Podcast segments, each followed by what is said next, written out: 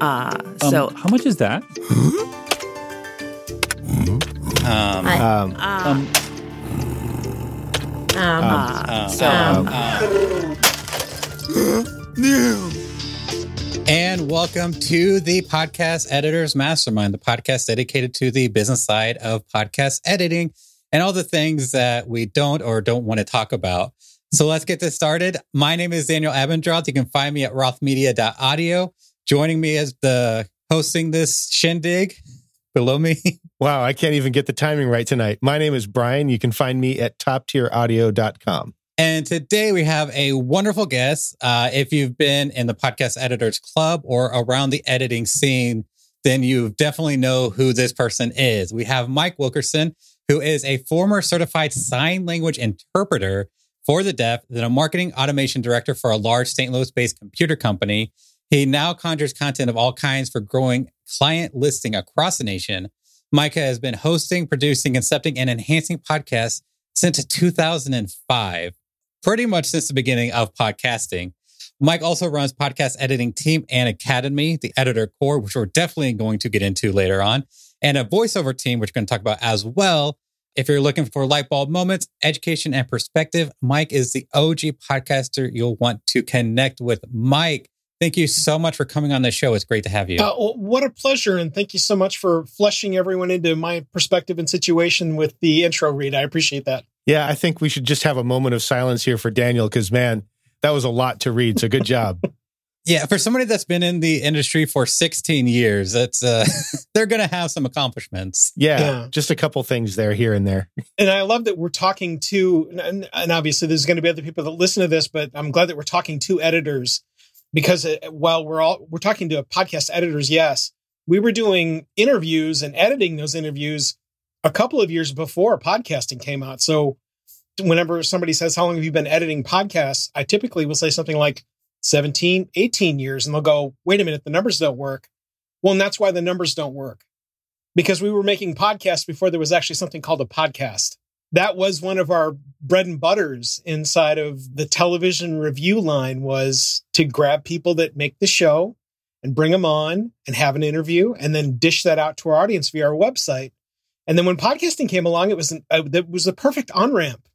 It was the the way to deliver immediately, automatically by just shunting to one source um, that had a town crier functionality inside of it as well. So podcasting has been very, very good to me, and I, again, it's a it's a wonderful symbiotic relationship that I love to foster with no matter whom we talk to. Let's start with that because you said you've been editing for 18 ish years. We want to talk about workflow. Let's start with not the workflow that you're using, but how has your workflow changed over these last 17 years? I would use the word gravity because inevitably, and something just came out today. I'll mention it, even though I haven't done anything except watch the initial video of it. It's it's Podcastle. Podcastle is the most recent tool thing that has been introduced into the podcast space that literally has something called magic dust function inside of it. And I can remember vividly my original co-host and I saying, "Okay, it's time to sprinkle the magic dust." I mean, it was funny back then. It's not so funny now because it doesn't instantly take away work from a podcast editor. It's a, it's never been that way. Even no matter how automatic the tool has become, there's always going to be a place for a real editor and a real producer and somebody that can help coach and guide people inside of podcasting. So when I see something like see something like Podcastle as a an influencer, as something that has and will have gravity inside the space, it will not replace everything that's available that people traditionally have to go through and work with to get podcasting done. But it's very, very alluring. Again, as a, an OG podcaster looking at that product, there's a whole lot to like there. And with the the workflow that we're going to be talking about today across a variety of things, whether it's your guys' stuff or mine, there's so much to talk about and learn from from something like that, as well as the workflows that we talk about the advent of the things that conjure gravity inside of the podcast editing space are amazing. Uh, the other one that I remember within the last couple of years is Descript. When Descript came, everybody had like this sphincter clinch moment because, like, is this it? Is it over? And the answer is it is absolutely not over. Descript is one of the samples I would use to explain to people that we're not an endangered species by any stretch. It's a great product with some training and some skill set that's applied, it does a lot of great things. But is it a one to one replacement for you having a great podcast editor that maybe is cost effective or likes to work for free or whatever your solution is? And the answer is absolutely not. It's not. I had recently had to pop into Descript. I had some audio from a client where I don't know if the microphone setting was wrong or if it was the laptop microphone. The room noise was so bad that using RX, even though I have a reasonable level of skill with that, was destroying the voice to the point where I couldn't do that. So I ran it through the Magic Studio or whatever it is that they call in in Descript, and I sent it. And of course, that wasn't great either. And I sent her back two versions and said, "Okay, this one's as cleaned up as I could make it using my normal stuff. This one is cleaned up better. However, you'll notice that the breaths and the S's are all mangled now. I don't know what, how to tell you which one of these is the one to use, but these are the two options I have. So I, I totally popped in there and used it as part of my workflow.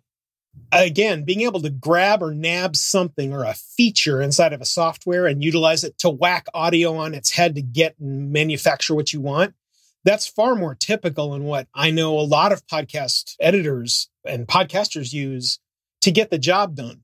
That's why when you see something like a podcastle where it looks like it's this magic all in one thing inside of one window and your cell phone, it's very, very interesting. And again, that you can taste the mouth-watering moment that people are going to have until it gets used. And then what happens? Now, and again, I'm disparage podcastle at all. I haven't used it at all. I, all I've seen is that video. And it looks great. And it looks like it does everything magically, including the magic dust moment. I just know that there have been other products like that that claim very much the same thing, where it's an all in one solution and you push buttons and magic happens. And typically that's not what happens at all. And that's why you need somebody behind the stack editing your podcast. Yeah, they're all great tools they can have in your arsenal, but I feel like we're a long way off from being replaceable completely. Now, there are certain, you know, podcasters that will, you know, want to save the money, but they're probably not the kind of clients that we're going to go for. I think the one to one drift there is uh, to jump on the podcast hosting for a moment. The instant you have something that is free, everybody comes out of the woodwork to go and find a way to get to free, no matter how much money is spent, no matter how many speed bumps there might be in the path to jumping on and utilizing something for free, or when you get to utilizing something for free and then you have the discovery moments inside of something that's free. Every free service, quote unquote, free service, has a speed bump. It's just a matter of you either researching them or discovering them after you start the service and then w- deciding whether or not the speed bumps are going to be an impediment for you using it or not. That's what free services have always been about, and it's what they'll always be about. As we think about workflow, we'll definitely want to talk about workflow. But one of the things I'm wondering, because I know, Mike, you're involved in quite a number of shows, all, all the way from concept to audio capture to post production and I think even some of the marketing, like all of that kind of stuff. I'm wondering what are some of the, let's call them workflow faux pas that you occasionally or consistently see? The largest one, and it is consistent and it is done by just about everybody, is the front end capture. Very much like what we're doing tonight, where wouldn't it be great if when you start a podcast, there was, I don't know, maybe like a test moment just to make sure you've got at least decent sound to start with? What would something like that look like? Well, it kind of looks like he's starting a little bit early during a session. uh, ha- having a, a, a literal session where everything is not on fire or there is a giant audience waiting for you to get everything collected and, and then pushing something through and having a moment to test what is going on with, say, the microphones, whether it's in front of Daniel or you or myself, is there room noise that is eventually going to be able to be taken out by, I don't know, a filter or one of the many tools that we've already talked about? Is there a technical problem? So if we went and grabbed our mic boom arm accidentally, or if I was using my hands animatedly as a former sign language interpreter for the deaf, if I whack my boom arm, is there going to be an issue? We'll find out now rather than having to have an issue after it happens. It's kind of like you don't know what you don't know. And that's why uh, the people that are, in my opinion, really great podcast producers, they'll issue a checklist. It doesn't have to be some monumental checklist, but it's a checklist of the things that you don't know, you don't know. And eventually you do get to know them. That's the that's the value of having a guide in podcasting. Yeah, absolutely. And I would even say that if you're hosting a show and you're also engineering the session, you don't necessarily have to be transparent with your guests that you're sound checking them, right? A lot of times with my first show, I would get people on there and I would say, Hey, we're just going to take a couple minutes to get to know each other, make sure the levels are good. Hey, would you mind just, uh, can you tap your microphone? I just want to make sure, like, and you can just kind of walk them through that. They don't even have to know what you're doing, but doing that makes a huge difference. And I know that because I've also not done that. And the difference between the two is embarrassing. But it, it, it's a monumental uh, way to overcome speed bumps before you ever have to encounter them. And I, I agree with you also that the the more seamless you can make it, the better. One of the things that we do inside of the podcast captures inside of my studios since forever is there's a little bit of an introduction. You go, okay, so today there's going to be the three of us. There's there would typically be me, whomever is sitting in one chair and sitting in another chair, and there's only three people that are going to be hearing this live. So just know that if you accidentally mispronounce something, if you need to repronounce someone's last name, if there's something that you say that you'd like to remove later, all you've got to do is just pause for a moment and then re-engage. Cool? And they'll go, mm-hmm, wow, that sounds great. That's awesome. Wow, that's a great safety net or whatever the conversation is going to be. And in having that conversation, believe it or not, you're sound checking them. Now, what I also noticed too is when you ask someone, okay, so we're going to be doing a sound check today. And uh, would you mind saying a few things? They'll go, hello, hello. Or me, check one. Two, yeah, right. And all I want them to do is I want them to talk. And more importantly, I want them to talk as they talk, where they're actually having a conversation. I think that that's probably the most paramount thing that people remember inside of podcasting is that the podcast is supposed to be the capturing of a conversation. The capturing of perspective is how I describe podcasting. Podcasting is captured perspective. And when you can have a legitimate, real conversation with somebody about whatever it is, whatever the topic is, people are going to be engaged no matter what it is. But it's got to be that legitimate conversation as opposed to the, oh, now please read this awesome paragraph that doesn't sound anything like you real quick. Okay, nobody's going to be interested in any of that. Yeah, I know. Like whenever I hear like behind the scenes of like, you know, bigger production companies, it's always like, tell me what you have for breakfast or some kind of like casual thing that they can talk about for a while. yeah. Yeah. Pod decks. That's what they're for. Yeah. Perfect. All right. So what do you do from then? Um, like tell us more about what your workflow is. Clean capture is where I'll start, regardless of whether it's a remote client, whether we're utilizing a tool to get remote client, or if they're sitting across me from in the studio. We always want to get that clean, the, the clean content first. The second thing is we're just going to record it. Uh, in the case in the studio here, we're recording directly to an H6. I've used an H6 for the last seven years of podcast capture, whether it be inside this micro studio in Lake St. Louis or my downtown uh, St. Louis studio or over at my HQ studio in St. Charles. They all have used H6s. The front end of our HQ studio, we were actually capturing through a mixer into a PC from microphones that were just tethered like they are inside of this small studio. And that was great. What you instantly notice is that it's so much easier if you don't have to involve a whole bunch of stuff and can just capture directly from microphones to, say, an H6. Again, it's about making fewer speed bumps to capture the content and then utilizing your skill sets and tools to be able to manipulate the file into whatever it is you want. That's what we found a tremendous value inside of the H6 for a long, long time. Uh, the H6 was also what I was using inside of my podcast bug. The podcast bug is a 1974 custom Super Beetle with a recording studio built into the front of it. That's awesome. it really is. Have you ever seen the pictures of it? I feel like I've seen it. That's when it really starts to matter as well, because sure, I and I have I've had a full mixer with the wires and everything run through the car. I can do that. In fact, what I do is I, I still take the mixer that has full lines run into it and, sh- and shove that in the, the trunk that's in the front. I'll shove it in there and the microphones are illuminated and there's boom arms and it's awesome. But the mixer is not running. It's actually jacking into an H6 because it's that easy. You push a record button, you do a sound check, you make sure everything's solid. Everybody speaks, they speak, they have their interview, they capture their voiceovers, whatever it is. And then you stop the recording and they leave and then you smile and you say, next, please. And that's it. Again, it's about making the fewest speed bumps you can possible with whatever your skill sets are. That's what this is about. In your business, do you only work on audio that you record or do you have clients send you audio? All of it. So, how do you work with your clients to ensure that they're able to capture properly? We always get a sample of what we're going to work on. One of the, uh, again, because we're talking to podcast editors, this is something else that I totally encourage. Get 15 minutes of whomever you're talking to's program. Just say, I'll tell you what, we'll do 15 minutes for free. Do that because, in addition to giving you some really great skill set training, it's going to let you get different ice cream flavors of the audio that's available from a wide variety of people from every walk of life you can imagine. I have talked to and worked with everybody that's got ultra crapo audio to people that have their own studio at home where it, it sounds like something that's already off NPR and they just need somebody to to weave it all together and whatever they want to do and they just don't have the time to do it. So again, I work with a variety of people, especially inside of the editor core team, where it's people off the street where or their podcast editor has quit or they've disappeared or they've ghosted them, all the way to finding us on our website, which is over at editorcore.com, contacting us, and then just editing their podcast. Uh, but we always give them that 15 minutes for free because it's the it's the feeder.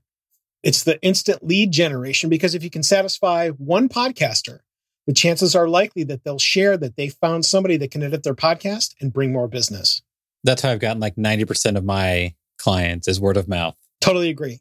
One of the things, especially in sales and marketing, that I've noticed that far too many businesses don't take care of.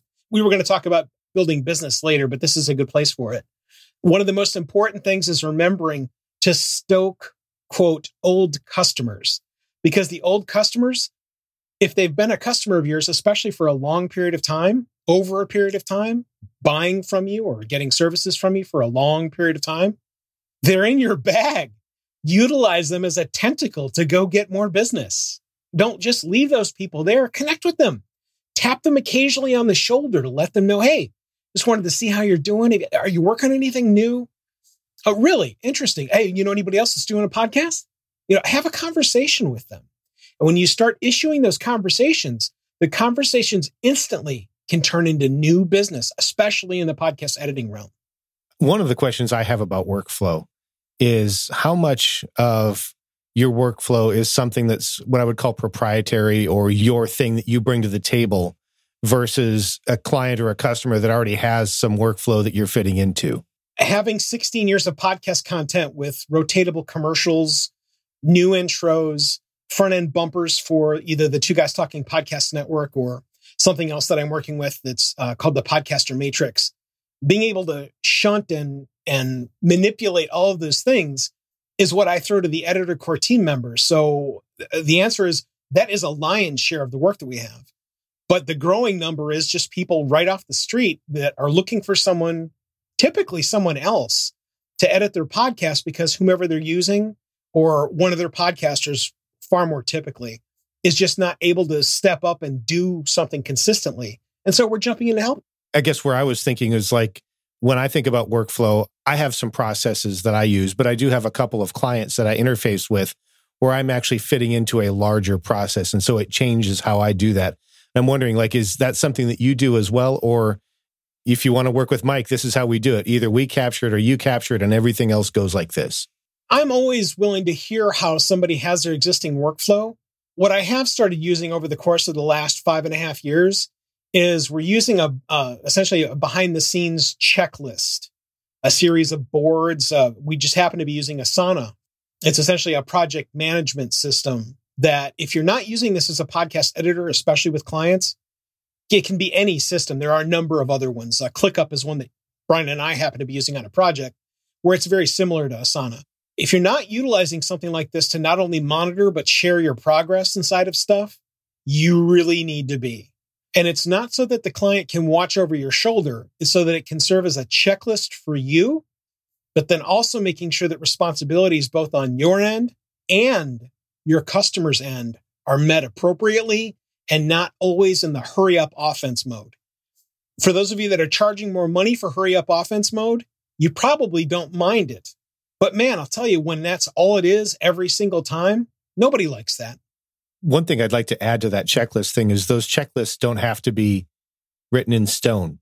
One thing that's happened to me is if if I have a customer that comes back to me with something that I missed twice, there becomes a new thing on the checklist.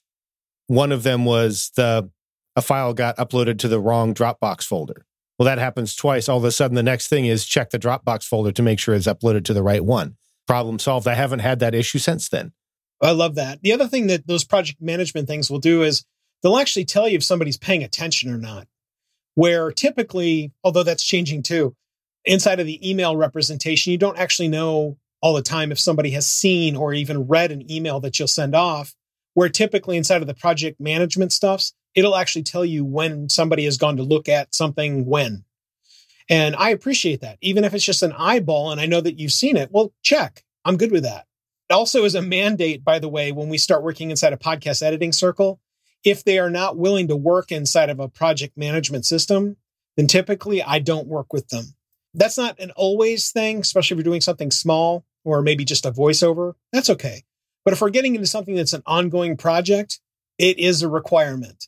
And I don't do that because I want to make them angry. I do that because I want to see their commitment and I want them to participate. So, speaking practically, I guess it's kind of for both of you. Those checklists like built into your project management system, or how do you do that? I'm sorry, what was built in? The checklist. So, like Brian was saying, like you know, if you you know upload to the wrong Dropbox, now on your checklist is checking that Dropbox folder. Is that something that you have like in Asana or in ClickUp, or is that like a physical clipboard you have marking things off with a pen and paper? The workflow inside of the website is we've got the website, and via the website, they actually submit whatever the program is going to be. And then they just point to wherever it is. And inside the form contents that come through our website, you can click on the link and go to wherever they've uploaded whatever. That's not every client, but especially the ones through the website, that's how that works. So if we know that they've uploaded X file to Dropbox file wherever they loaded it, all we've got to do is click on the link that they submit. What that does is it instantly takes the responsibility of making sure that the link to the, the download actually works which depending on the editor is a giant speed bump sometimes where if somebody drops the link and says, uh, yeah, I'm going on vacation, I'll be back in four days. Okay, well, and if the link doesn't work and you're unavailable because you're on vacation, so do we just sit with our hands in our pocket for four days? When you get the link from somebody, it's then on them and will go to where they said or not. But at least it's on them as opposed to you trying to go to find something and not finding it. Yeah, for me, it's in the software. So I have what in Asana or Trello would be cards. They're called something different in ClickUp. That's a template. And every time I get a new episode, either through automation or creating one, I just, it's a copy of the template that includes the checklist for me. And then if I've got any subs working on something, then when I create their subtask, I will add the checklist for that. And it's like for the audio editor, it's really tough stuff like edit the audio, mark anything that needs to be fixed that isn't the editing part of the audio, send it back to me, tag me so I know it's done. Like it's that kind of stuff, but it's trying to plug the holes that can happen. If they upload the file, but they don't tag me, it's possible that I would miss the notification that there's a new file added. So it's doubling up the probability that I'll notice it before it's late, right? That kind of thing. And then it's really not super involved. It's just that kind of thing. And you can go nuts. I mean, you know me, I over engineer stuff. So mine's probably a little bit over engineered but it, it is what it is. Yeah, there's a, there's a client that I work with, and uh, he's been one of my best clients. It's Dr. Mark, who has the Pediatric Sports Medicine podcast. And again, podcasting is all about perspective and really niche perspective. The faster you can get into a niche, the faster you, my opinion, you can grow an audience and and build a really good, solid promotional set for it. What Mark does is he happened to come in right at the cusp of COVID and so the, all of this great knowledge and um, focus and emphasis that so many companies began putting on remote capture tools was really, really great because he didn't have to come in here to the studio. He could capture whatever he needed to inside of the conference room inside of his doctor's office. And then when he uploads a file, he just drops me a note inside of Asana that says, uploaded the uh, most recent file. Let me know if you have any questions.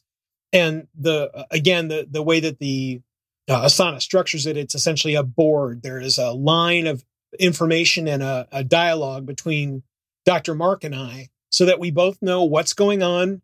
Uh, we respond if we either need to or want to. And uh, it's even got just where there's this little, where you can click a little thumb and then it turns blue to note that, oh, I've seen that. And those are the things that I appreciate because it, it takes seconds but it is something that's got to be a trainable, teachable moment inside of a moment between someone who's guiding a podcaster and the podcaster themselves.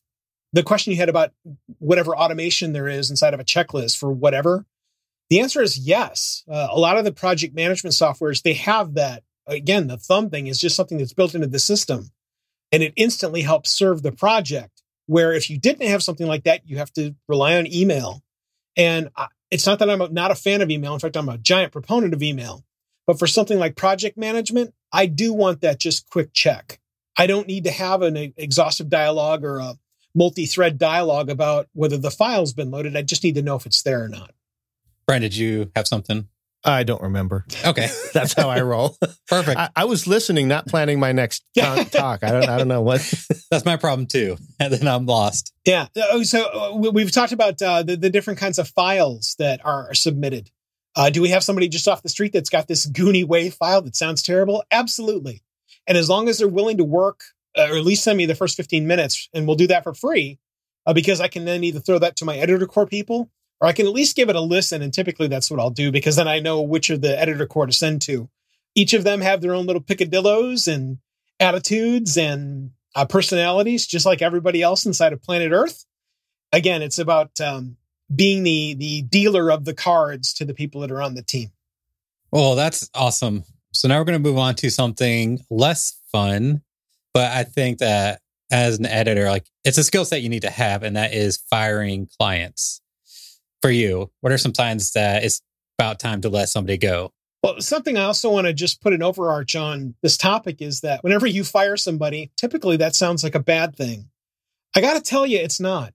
It's not because I love me firing some people. Ooh, I'm warmed up. Watch me head, watch me chop heads off. That's not what I'm talking about. What I am talking about is that very often, especially inside of the podcast editor realm, when you have to fire a customer, it's because something has become intolerable. There's something, there's a hitch in the step. There is a burr in your saddle. There is something that is causing yet another speed bump. And very often it's an ongoing speed bump that doesn't just impact the relationship with that client.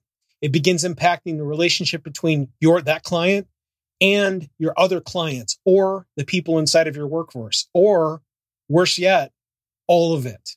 And that's why, especially as you start, it's important to remember when you start to recognize that there are speed bumps, you need to address the speed bumps.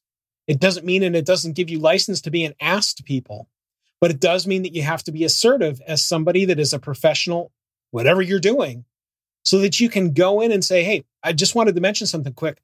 It looks like this file upload, it's in the wrong directory again. Could you make sure that that's cool? And that's all right if it happens a couple times. I mean, even Brian's talking about the directories being inadvertently wrong.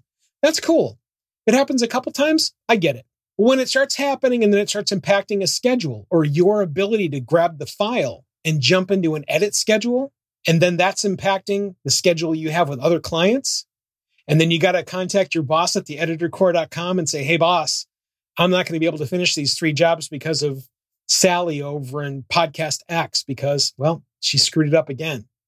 You have to be willing to go to the well and say, look, this isn't manageable anymore. And then you have to decide is the money you were getting worth it or is it not worth it? And all you got to do is start counting speed bumps and the cracks in relationships. And as soon as you start taking inventory of all those things, you need to be able to cut the tether. The cord's got to be cut or it'll end up around your neck. Yeah, I'm dealing with that right now. Like it's I love the show and I love like what they're doing. I like the purpose behind it. But they're an older client that we underquoted. And now it came to the point where like the amount of work we're putting into it doesn't mesh up with the amount we're charging for it. I'm glad that you mentioned that because I think that that hits one of the pinnacle moments inside of just about what I hope is every podcast editor's situation, where when you start, you're obviously going to be charging less money because you don't know any better.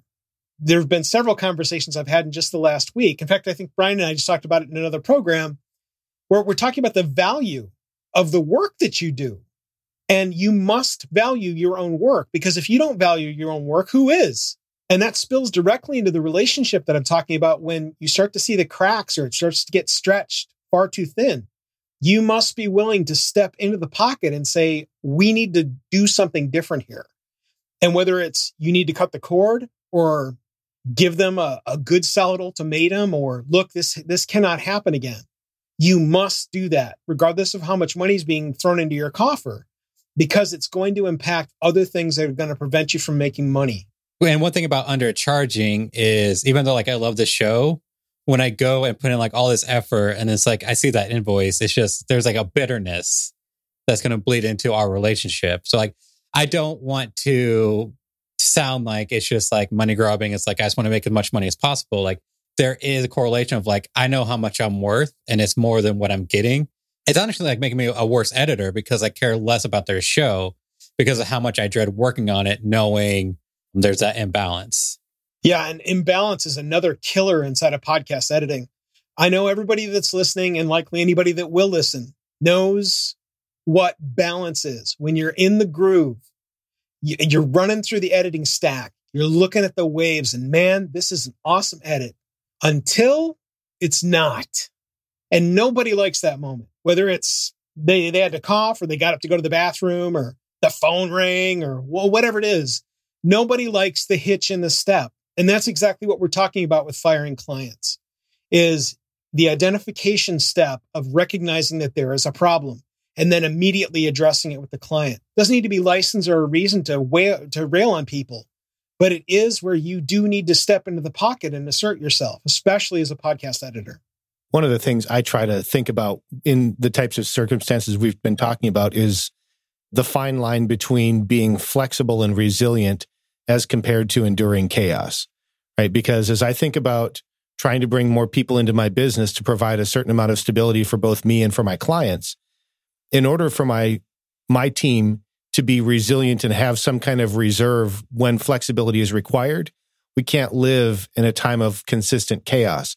And so I'm always going, okay, is the special request from this client something that will allow us to develop new skills and develop a little bit of that resilience?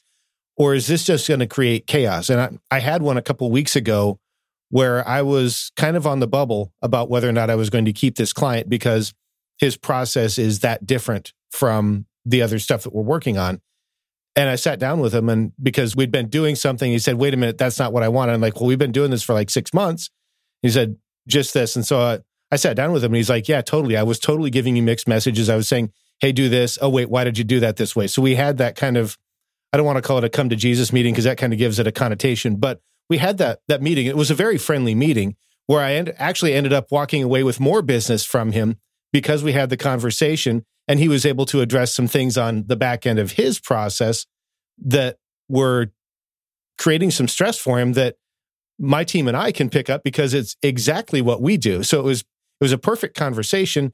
It will require us to be flexible, which I'm fine with, but what it won't be is continued chaos. Yes. The most important part there, uh, something to glom onto, and uh, again, I love to allude to feature films and, and pop culture uh, recently inside the vein of Star Wars, inside of the book of Boba Fett on Disney Plus, which you can go and check out over at disneyplus.com. there, there was a, there was a moment not where, a paid promotion. There was a moment where there was a series of very well done gunfighter moments. And what I always tell people whenever they talk about gunfighter moments is that remember, inside of gunfighter moments, no one has to die it's about the conversation that's had between two people, regardless of who they are, whether they have guns on them or not. It addresses Brian's situation perfectly. Where yes, absolutely could have been the guillotine moment where you're leading someone up to up the stairs to put their neck on the inside the guillotine, and okay, it's time to chop, chop, chop. Yes, absolutely. But wouldn't it be cool if you could just have a conversation where everybody gets on the same plane and then you continue the relationship? You continue to make money the customer gets to make the, the to get the content. You get to then either build their podcast and issue it and publish it or whatever your role is inside of it, or you could just get to hand it off and then wait for the next one. Well, that's got to be necessitated with a conversation, not pulling your firearm and blowing their head off, right? Yeah. And I think that leads into one of the questions that Daniel and I had because we've kind of prepared for this and Daniel had written some stuff down, talked about not blowing their head off. So let's talk about when you let a client go, Mike.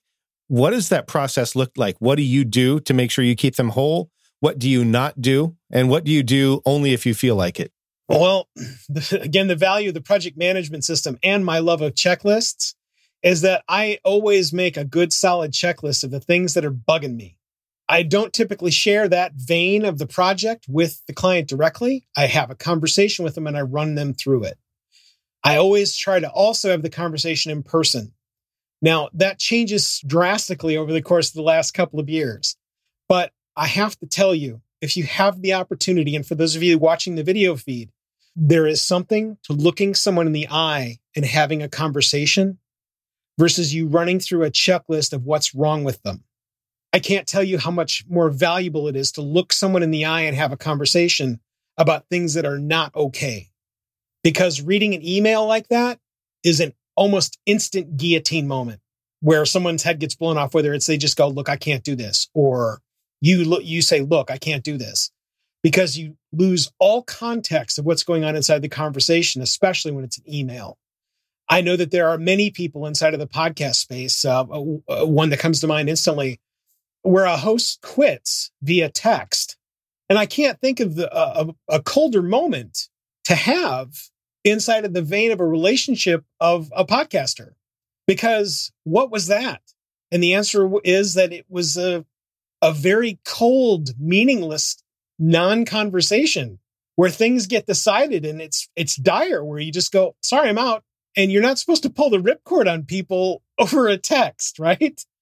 Anything that fosters the conversation and helps you all try to get on a common level is where everybody should go first, unless it is absolutely untenable. Let's talk about a couple of situations that are completely untenable. Giving ongoing files that are worthless, where trains going by, or you continue to forget. Earbuds have been wonderful, especially like these Raycon earbuds that I'm using, which you can find out more about over at raycon.com. That's awesome. What wasn't awesome is utilizing wired earbuds, which I'm looking at the window here. Do we have any wired earbuds? Okay, that's awesome. Having them continually rub on a lapel or on your jewelry or whatever guidance you're trying to issue to someone so that the audio is not tenable, especially to a new listener, and giving repeated remarks on something like that, that is a doomsday moment for me. I'm not sharing the betterment of the audio because I'm because it's Thursday and the three of us are talking about things that are kind of boy that bugs me. I'm sharing them because they need to disappear because it will instantly repel listeners based on my experience and my know how inside of podcasting. And when people don't listen to things like that, that is a guillotine moment if they don't change their behavior. And so, again, it's about the conversation, it's about understanding what the expectations are, and then the subsequent behavior afterwards. Now, that being said, it's it sounded incredibly calm, isn't it? Everyone knows that when those moments come along, it's likely not that calm. But you must try to reserve yourself and breathe. because if you don't, instantly turns into something ugly. And in the vein of podcast editordom, one of the things to remember is that this is a very small community. Even though we see something crazy like Steve Stewart's podcast editors club that's got 800,000 million people in it, this is a very small community. And I've already had the, the case where, say, a podcaster will go to podcast editor X. I'm not so interested in their pricing. Well, podcast editor H decided to take on that project Unfortunately, they too thought that podcaster X was an idiot. Again, it's where the, the culmination of either the podcasters or the podcast editors, it's not that large a community and it will eventually trickle down. So it's important to establish not only who you are, but what your business practices are. Frankly, I think that too many podcast editors don't actually think about business practices, which kind of leads us into our third point whenever we get to it.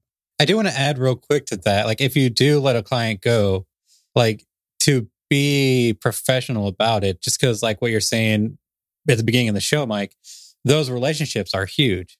And so, if you leave on a good note, then who knows down the line, maybe things get cleared up, they have a bigger budget, or they know somebody who they can refer to you.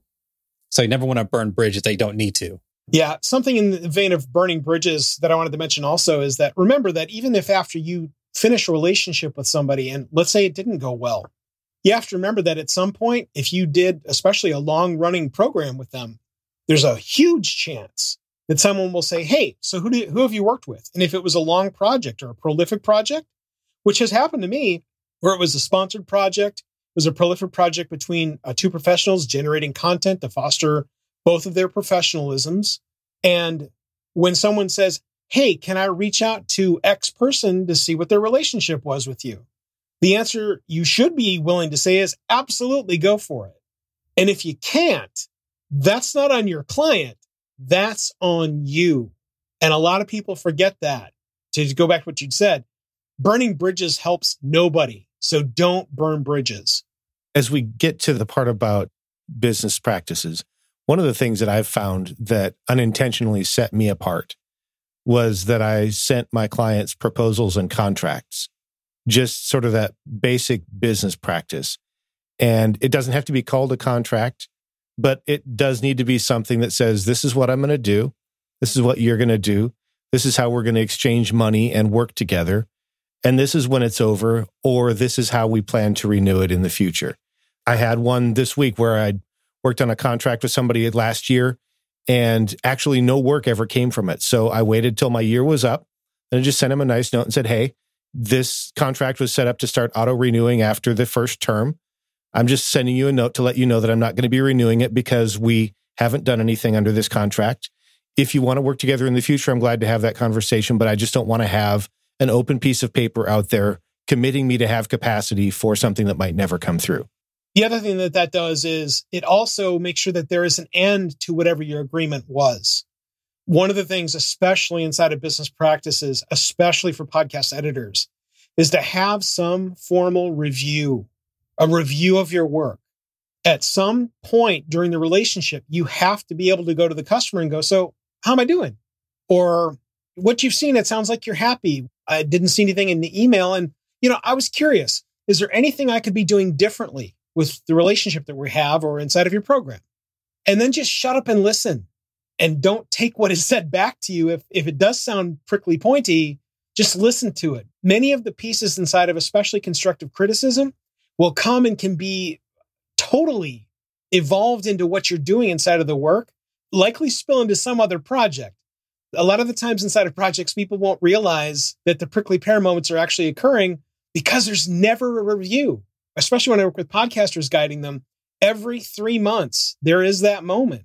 I literally ask them, what is it you like? And what don't you like? How could we change what we're doing here to make either the relationship feel better for you or to make it more efficient for you? Because what that is, that's almost the ask for additional services. And you want to be asking your customers, what else can I do for you regularly?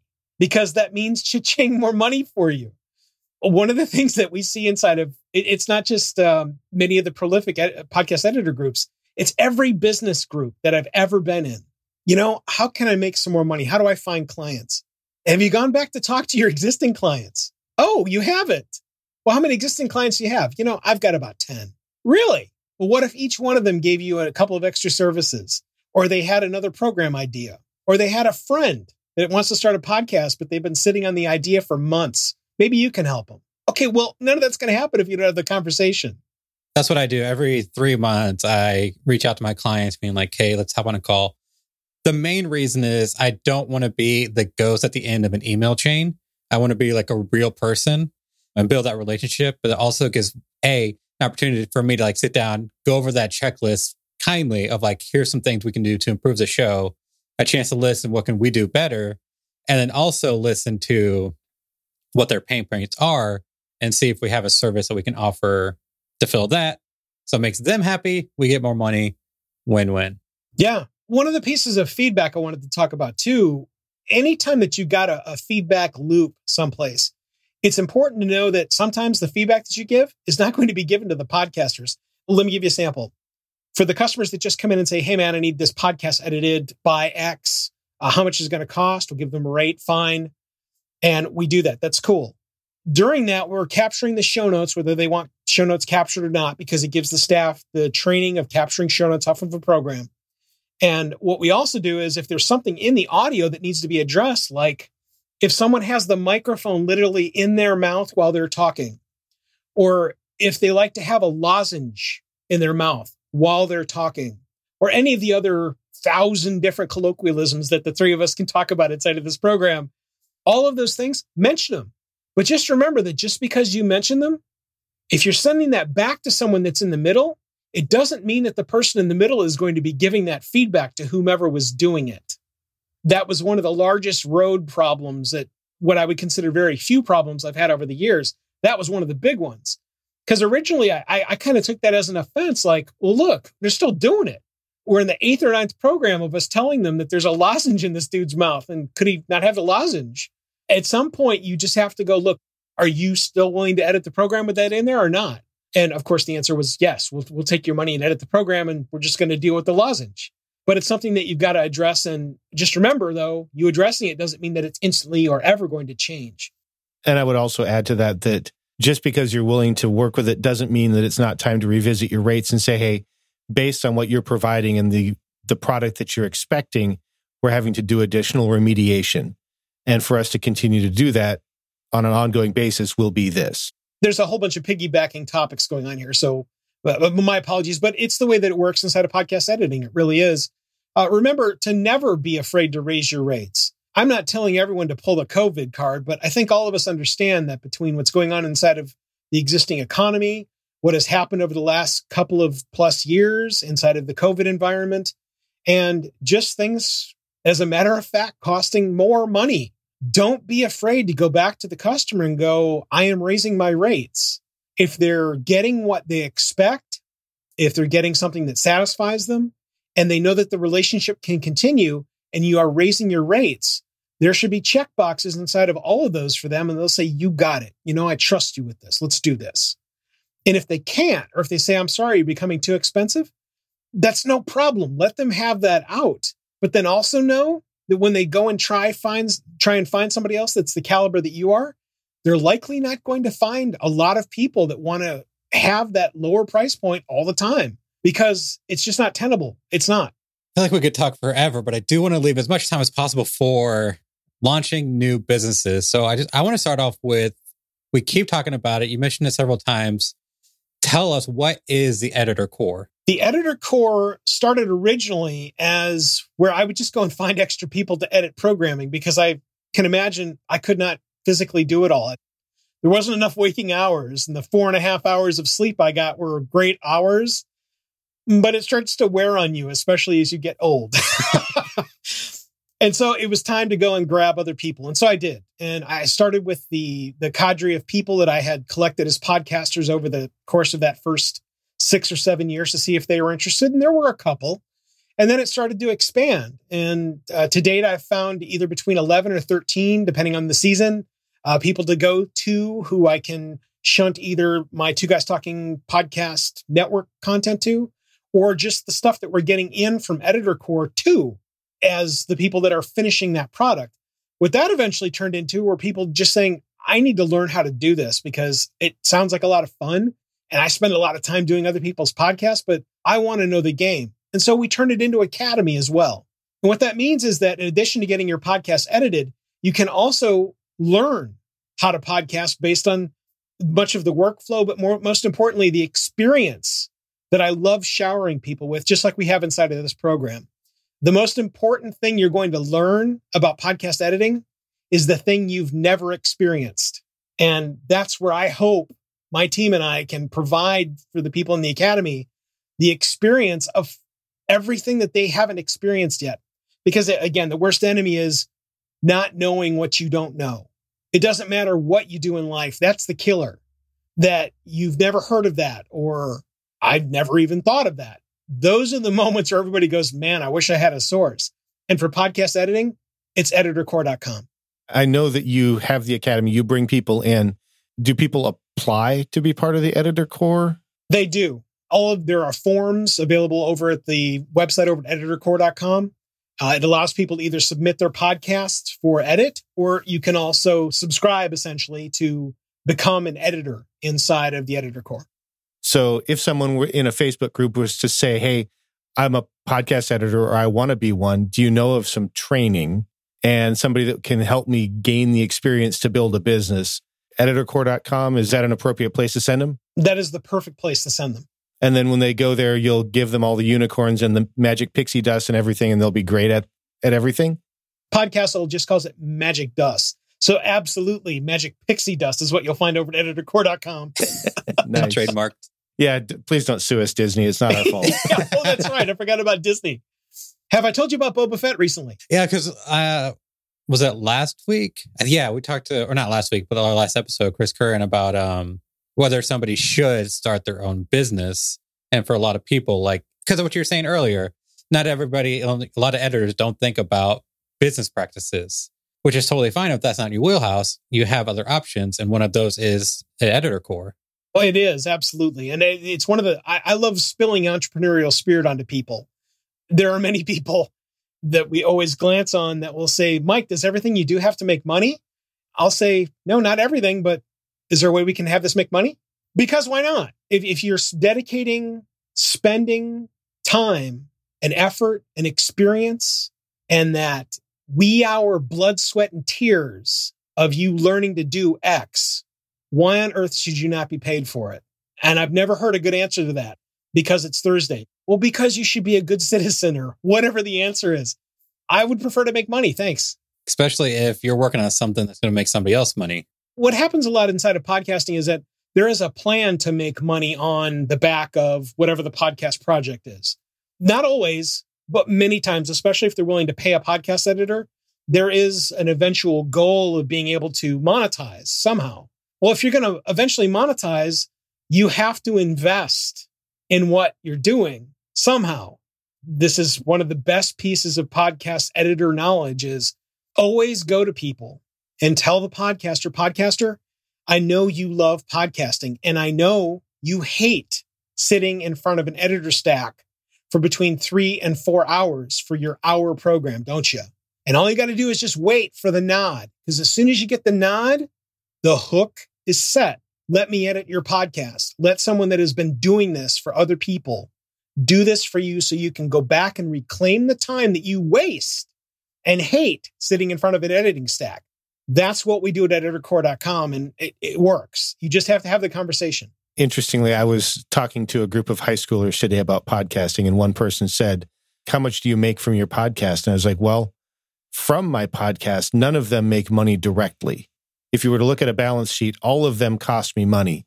The money comes because of the relationships I build and because it provides proof of what I can do to prospective clients. And I make my money by serving them. One of the things that we talk about in podcasting is podcasting doesn't instantly, but what it does do instantly is as you build your library, it instantly builds a library of authority based on whatever it is you're talking about.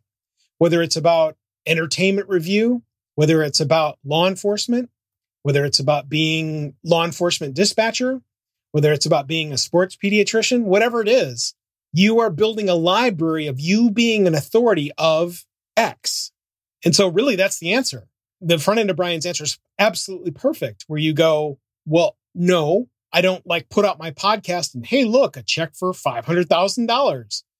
That's not how it works. What does happen, though, is that either the advertisements or the body of work now stands as a, a shingle that issues that I am an authority inside of this business industry and you should come to me to use me to pay me to do my skill set. That's how podcasting makes money for lots of people. Absolutely. The way you make money is you sell something. That's the only way to make money in a in a society like ours. You can sell your show, you can sell advertising, you can sell goods and services, anything, but ultimately if you just make a show and don't do anything with it, it will never make you money. You have to sell something. I can remember vividly when when uh, Apple back then it was iTunes when Apple iTunes reviews started rolling in, we would get something consistently, always inside of two guys talking content, and it was I hate the ads, one star. Okay, well that's great. And unfortunately, we didn't have a way to issue a response inside of the iTunes reviews. But what we did have is we had an all fan input episode. We're typically either halfway through a season of a program, a television program that we were reviewing, or after a movie review that we did after it had been issued for a while. We issued an all fan input episode for that. And inside of there, when we would address those, I hate the ads. And that's fine. You can hate all the ads. Please hate all the ads you want. Just remember that the ads are going to be there because we're trying to make money and the money allows us to do the project. We're happy to make programming that doesn't have ads. In fact, we'll even give you a program that has no ads, but you got to pay us some money. Now, fast forward here into these low, these 16 years later, and really it was several years ago.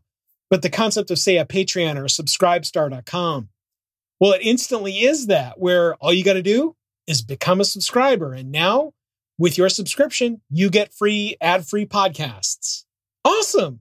Well, see, that's what we were saying before. The difference is that there was no advent of, say, a Patreon or a Subscribestar.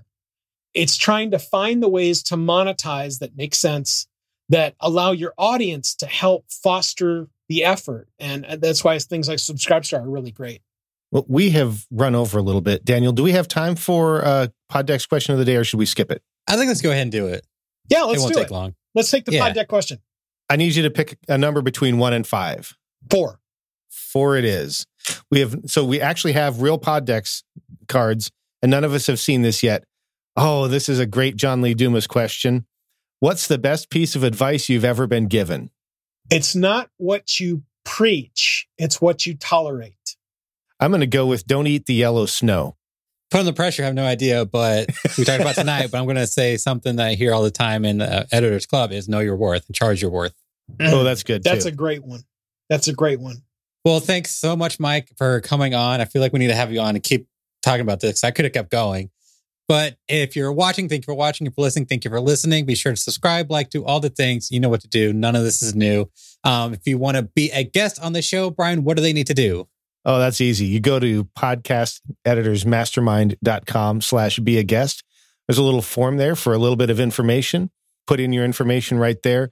That will send an email off to Daniel. It will arrive immediately to his spam box. And about once every two weeks, he'll pop in there to see if there's anything there before he goes and deletes it. Thank you, Gmail. And then we'll get back with you and see if we can set up a time to talk about it. Uh, if you have something that you want to bring to the table, or if you have a business problem you're working through and you're just looking for some advice from us and from the community, go ahead and fill that out. Podcasteditorsmastermind.com slash be a guest. And our guest tonight has been Mike Wilkerson. You can find him at editorcore.com, voicefarmer.com. And honestly, we're, we thought we'd get to this, but podcastgauntlet.com. We'll probably have to bring you on just to talk about that as well. I would love that. Before we stop, I wanted to thank all of you for having me in. Uh, this is an incredibly valuable platform, and I foster everyone to come on here and have the dialogues that are going to make a difference inside of the podcast editordom. I appreciate that. I'm Daniel Abendroth. You can find me at rothmedia.audio. I'm Brian Enspinger. You can find me at toptieraudio.com. And unavailable tonight was Carrie Caulfield Arick. You can find her at yayapodcasting.com. What is it on Instagram? Carrie Arick, I think, on Instagram. I don't know. Go to yayapodcasting.com. She's got all of her links right there, and she's way smarter than we are. So go go talk to her. And if you want links to anything and everything that we talked about on this episode, you can go to podcasteditorsmastermind.com to find it there. And we will see you in the next episode. Uh, Um, so, how much is that? Um, I- Um, uh, Um, um, um, so, um, um, um,